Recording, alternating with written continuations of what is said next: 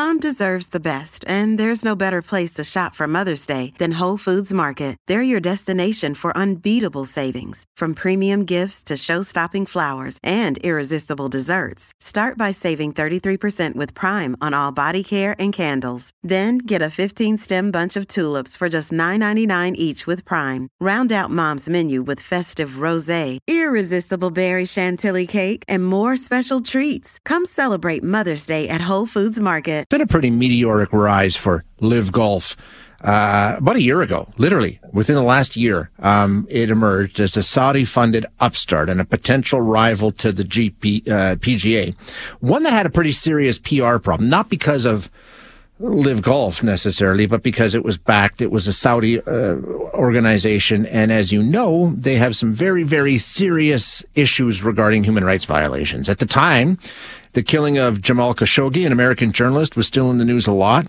There was actually a lot of professional golfers at the time who spoke out against LIV Golf, refused to take part. But along with the PR problems that the Saudis have, they have unending money, and they started spending it. They locked up some pretty big name players. And then ultimately last week, they got to the level where they forced or I don't know, or convinced, whatever.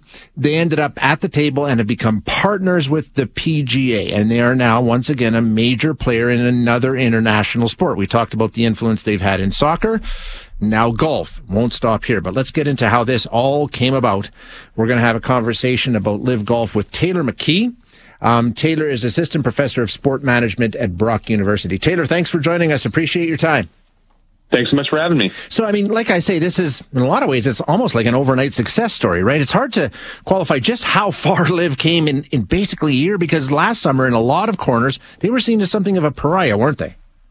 Absolutely. And if you were, you know, dropped from outer space, you'd, you see what happened here and think, wow, that's an enormous, it must have been the most successful golf entity in the history of professional sports. And, you know, everywhere you look, people were talking about LIV Golf and watching LIV Golf at every sports bar. And, well, it's not really what happened, is it? I mean, it did, it really did fail to gain much traction in the mainstream. It had a broadcasting arrangement with the CW, but previously that had it on YouTube. Not to say that it doesn't have a lot of really unique ideas, but it really has nothing to do with how much traction it gained in the mainstream or even what a credible threat it presented in terms of its actual product. It has a heck of a lot more to do uh, with the actual money on the table and what they were able to bring to a true merger with the PGA Tour. So, I mean, let's go back to where they started. They, they managed to, it was, was it Mickelson or who am I thinking? Greg Norman? Who did they lock up early on? The one big name that they got when most people said no? Well, Greg Norman was the, the public face of it. They right. got uh, they definitely got Phil. Phil was on board, and he he uh, not only was on board, he was uh, he said some rather unsavory things in the longer uh, profile that was being done of him. That basically said, you know, uh, I don't really care about the things that you mentioned in the intro there uh, regarding the, the yeah, yeah. situation, and that he was willing to to take the the money because he wanted to be respected. And then one of the issues that that came very very very clearly was that look, these players were vulnerable to being picked off one by one because they didn't have a players association. There's no union. There's no ability to say, you know, it's us or them or nobody at all. So one by one, and again, was this a collection of the world's best golfers? No. Was there a lot of names that maybe you and I might know, or maybe the casual golfer might know from a little while ago? Absolutely. And there were a lot of really, really, really high quality golfers that joined the LIV Tour. The issue was these these golfers were being paid at levels that were yeah. 10x sometimes what they were being paid on the on the PGA Tour. So it's a very very very tough thing to turn down certainly, and many many took the took the money. And then the tournaments themselves, right? I mean, the prize money that they were offering up for some of these tournaments was 10 times or more what they would earn in a PGA Tour. Absolutely, especially I mean, if you came in last in a LIV Tour event, you were getting middle of the pack money on a, on a pretty major event. And I think the one thing that for the casual golf fans that was very confusing was the fact that there's PGA Tour itself, those events are distinct from the four major tournaments, which are different. So the really uncomfortable situation was that these players could leave, play on LIV events, which I think when it also first became about, the thinking was, well, are these events all going to be in Saudi Arabia? Are they all going to be spread throughout the globe? And it turns out, no, they're on the same courses, the same, they wouldn't even have to yeah. travel very far half the time. And then they show up come time for Masters as well. So this really uncomfortable reunion would occur at the four events that most, you know, casual golf fans watch eh, regardless. And so they really didn't have to risk very much in terms of other than the, the sort of ostracism of their peers. And even now they're going to be welcomed back into the fold. And there's a lot of very uncomfortable conversations with the PGA Tour members yeah. who did not take the money, including some pretty high profile names. Okay, so like you say, it's been awkward. It's been, uh, but now all of a sudden, I think a lot of people were really, really surprised last week when it was announced that, hey, we're merging. There's a partnership between LIV Golf and the PGA. What happened there? Did you see that coming? I mean, anyone who tells you that they were like, "Oh yeah, this is absolutely what I thought the wave was going to go down," is is certainly uh, perhaps exaggerating things. I mean, was it likely that these two entities were going to become one at one point? Yes, absolutely. If you had told me that there would have been some sort of uh, amalgamation occurring, and we would have thought, okay, maybe the Saudis got sick and tired of, of, of lighting some money on fire, and, and maybe this wasn't really working for them, and they came back to the table and said, "Ah, it was a good run. Uh, we gave it our best shot." But that's not what happened this is truly and, and, and very, very sincerely a partnership, right? And It is important that we sort of understand that. It is not a capitulation, right? It's not a surrender. And, you know, in the history of professional sports, you see the, you know, the ABA, the WHA, I think many sports fans are accustomed to. At Evernorth Health Services, we believe costs shouldn't get in the way of life changing care. And we're doing everything in our power to make it possible. Behavioral health solutions that also keep your projections at their best? It's possible Pharmacy benefits that benefit your bottom line? It's possible. Complex specialty care that cares about your ROI? It's possible. Because we're already doing it. All while saving businesses billions. That's Wonder made possible. Learn more at evernorth.com/wonder. Hey, it's Ryan Reynolds and I'm here with Keith, co-star of my upcoming film If, only in theaters May 17th. Do you want to tell people the big news? All right, I'll do it. Sign up now and you'll get unlimited for $15 a month in six months of Paramount Plus Essential Plan on us. Mintmobile.com slash switch. Upfront payment of $45 equivalent to $15 per month. Unlimited over 40 gigabytes per month. Face lower speeds. Videos at 480p. Active Mint customers by 531.24 get six months of Paramount Plus Essential Plan. Auto renews after six months. Offer ends May 31st, 2024. Separate Paramount Plus registration required. Terms and conditions apply if rated PG. League X fails as amalgamated by the larger league Y in the end of things, and that's sort of the natural life cycle of sports leagues. But this is not how it was characterized. Certainly in the press release. I mean, this was done so so so so quickly and so quietly. The players themselves uh, who were on the tour found out over Twitter.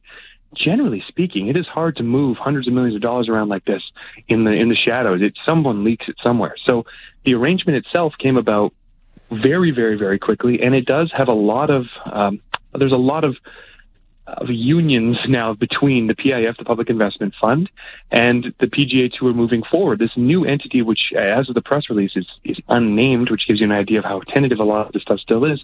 These are, are, are two sort of entities that have now become very much intertwined. So again, what I was saying before is if you just looked on the pure details of the merger, you'd think LIV had a lot of leverage, but the leverage they have is they are, as you mentioned before, seemingly unlimited amount of resources yeah. that they're able to bring to this this arrangement. And let's just cut through all of it. That's what it comes down to, right? I mean, it's it's just we've got the money. What do you? I mean, that's what it comes down to. Ultimately, it's money that rules the day here.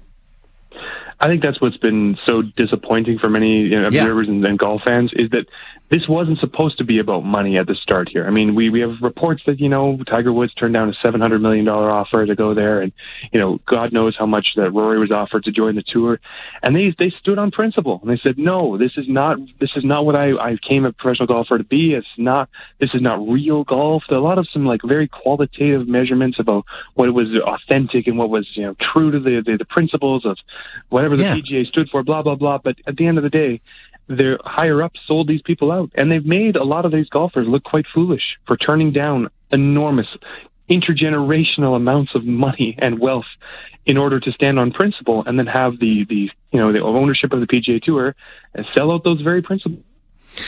And extremely, it's extremely you're breaking up a little bit there, Taylor. Hopefully the, the, line gets okay. But I mean, it's not just golf we're talking about. We've seen them do the same kind of thing with soccer, right? They tried to get in and basically, I mean, they start right at the top. You know, we're, we're talking about the biggest names in the game, um, because it's unlimited resources. Um, and it, it fundamentally changes the way not leagues operate, but entire sports operate. Absolutely. And sorry if I cut out there. No, that's fine. I'll stay totally still here. But the idea is that this all happened the same time that Leo Messi signs his arrangement with, with. MLS. And, you know, in the same context of Karim Benzema signing in Saudi Arabia, and we see Cristiano Ronaldo in Saudi Arabia. And though Messi didn't sign in Saudi Arabia, he was able to leverage that offer from Saudi Arabia against the MLS and basically have a part ownership arrangement of, of, of not just uh, uh, the Inter Miami side, but possibly the MLS as a league as a whole. I mean, it is a truly unprecedented arrangement. And I think for sports fans, we have this idea that player X is worth the amount that they are able to, to, to generate that value on the field, which contributes to championships and sort of go on and so forth, especially in leagues like the National Hockey League where there's a salary cap and things like that. This Saudi incursion has really skewed our, our notion of what a player is worth because as we mentioned before, those golfers were not being brought in to LIV because they were they were obsessed with finding the world's best golfers. They just needed a golfing roster that was credible enough to fill out their LIV tour events, and really what they were worth in terms of uh, you know the, the world golf scale wasn't as important as just what it was worth to the Saudi government to have a credible league. And that has really broken our notion of what is a player worth. So, like, what is Karim Benzema yeah. worth as a soccer player? I mean, it's not important. What is he worth to the Saudis and able to legitimize their league, right? And that is the sort of like in our minds, we have this notion that, like, if I work hard and do a certain amount of every season on season, my value will increase. Well, that's the sort of issue that the Saudis have really brought to the table in, in this incursion of North American sport is, you know, the value system is essentially broken. Right. Exactly. It's an entirely different conversation. So they, they won't stop at, at soccer and golf, obviously, right? You got to assume that there will be other efforts to influence other, not influence, but I mean, get involved in other sports. Well, this is, I think you're absolutely right. I think that they're going to look at this uh, as a success. I mean, it's important to note that yes, is this about sports washing, which is to say, you know, changing the, the narrative about yeah. human rights violations? Absolutely. There's a dimension of this where they're looking to diversify off of oil, their oil and gas, absolutely as well. And sports is an excellent way to do that. But I think that now they are looking at this and say, mission accomplished. That's, I think, one of the main takeaways here. So, what other sports are vulnerable in the same way? I would look to sports that don't have players' associations and unions that are strong enough to say, none of you are going to leave here. Or if you do, you're in breach of your contract. So, tennis comes to mind uh, immediately in a situation in which, you know, do we know the world number 47 or do we just want to see Nadal and, and Djokovic and, and Federer, right? And that's sort of the idea yeah. here. I think Formula One is, is, is vulnerable. Sure. I think UFC UFC makes a ton of sense. It's like, do we know, unless you're a diehard UFC fan, do you really know and, and know all these sort of inner rankings of who's where, or you just want to see the names that you recognize? And those are the kinds of sports that are going to be extremely vulnerable to these types of arrangements. Yeah, I think you're right. And We'll see it going forward. And uh, I don't know. We'll see where it goes. Taylor, thank you for the insight. I appreciate you being here today.